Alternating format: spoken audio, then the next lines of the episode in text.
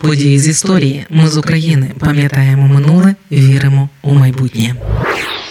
Практика підривати греблі для росіян звична річ. Коли у 2023 році окупанти підірвали Каховську ГЕС, це був шок. Цей рукотворний вибух визнали техногенною катастрофою, яка знищила велику кількість як флори, так і фауни. Але це вже було раніше. 18 серпня 1941 року НКВС підірвали Дніпрогес. Це подкаст події з історії, який звучить завдяки вашій підтримці. Щоб допомогти нам, заходьте на сайт Ми з України.ком та тисніть кнопку Підтримати.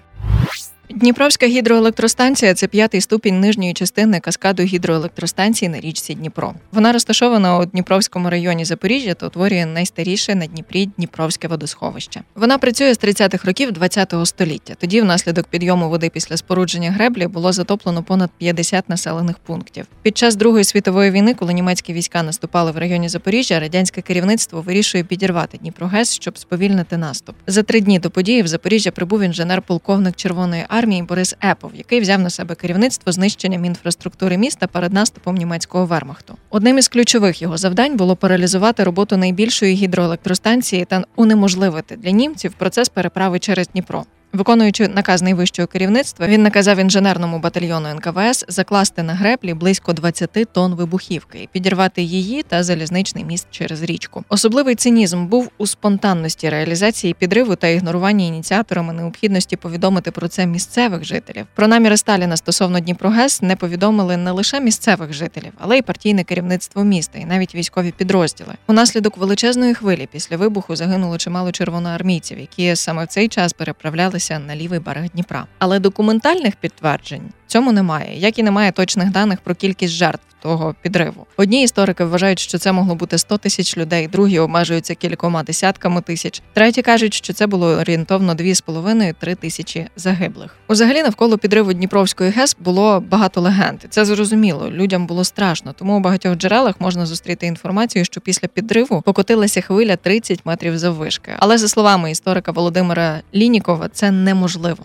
Звісно, була вода. Вона з великою швидкістю нищила усе на своєму шляху, але 30 метрів це орієнтовно висота дев'ятиповерхівки. Тим більше греблю підірвали не повністю, а лише ділянку приблизно 175 метрів із загальної довжини понад 600 метрів. Це десь одна четверта. Але це не означає, що одна четверта частина повністю пішла під воду. Підірвали верхню частину греблі. Проте переоцінити шкоду руйнувань неможливо. Вода різко піднялася і змивала на своєму шляху все, що знаходила. Найгірше із цього людське життя.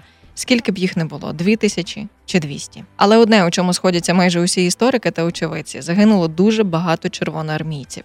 Якщо радянська влада хотіла нашкодити німцям, які наступали, і не дати їм пройти уперед, то навпаки знищила величезну кількість свого війська. Хоча це знову ж стандартна практика для тієї системи. Насправді, якихось німецьких переправ нижче по течії в тих межах яких могла дістати ось ця швидка вода, не зафіксовано. Тому навряд чи у німців були якісь жертви внаслідок цього вибуху. За кілька днів після катастрофи про це вийшла стаття у Нью-Йорк Таймс. У ній був коментар дипломата однієї з країн гітлерівської коаліції, який порівняв такі дії зі скорпіоном, який вжалив сам себе. Після вибуху Дніпрогесу оборона Запоріжжя тривала ще півтора місяці. За цей час з міста встигли вивезти майже усе обладнання великих заводів. Якщо зруйновану частину греблі німецькі будівельні частини відновили досить швидко, то нове обладнання довелося ввести з Німеччини. Улітку 1942 року електростанція знову запрацювала. У 1943-му ситуація на східному фронті змінилася. Радянські війська перейшли у наступ. Тепер вже німці стали готувати підрив Дніпрогесу. Мінування почали ще у березні 43-го, більш ніж за півроку додати реального відступу із Запоріжжя. Близько 200 тонн вибухівки і авіаційні бомби мали зруйнувати станцію вщент, але радянським сапарам і розвідникам вдалося пошкодити частину дротів, які йшли до детонаторів. Через це німцям вдалося підірвати тільки частину греблі. У 1944 році Дніпрогес знову почали відбудовувати. Першими працювали сапари, які витратили кілька місяців, щоб знешкодити близько 100 тонн бомб, вибухівки, мін, снарядів і гранат. Потім на відновлювальні роботи відправили будівельників і колгоспників, в основному, до речі, жінок. Перший рік роботи просувався повільно через те, що німці вивезли архів будівельних документів станції. У 1945 році його знайшли у Чехословаччині та повернули у Запоріжжя. Ми з України важливо знати історію і розповідати історії. Найважливіше, що ми повинні дати нашим дітям, це коріння і крила.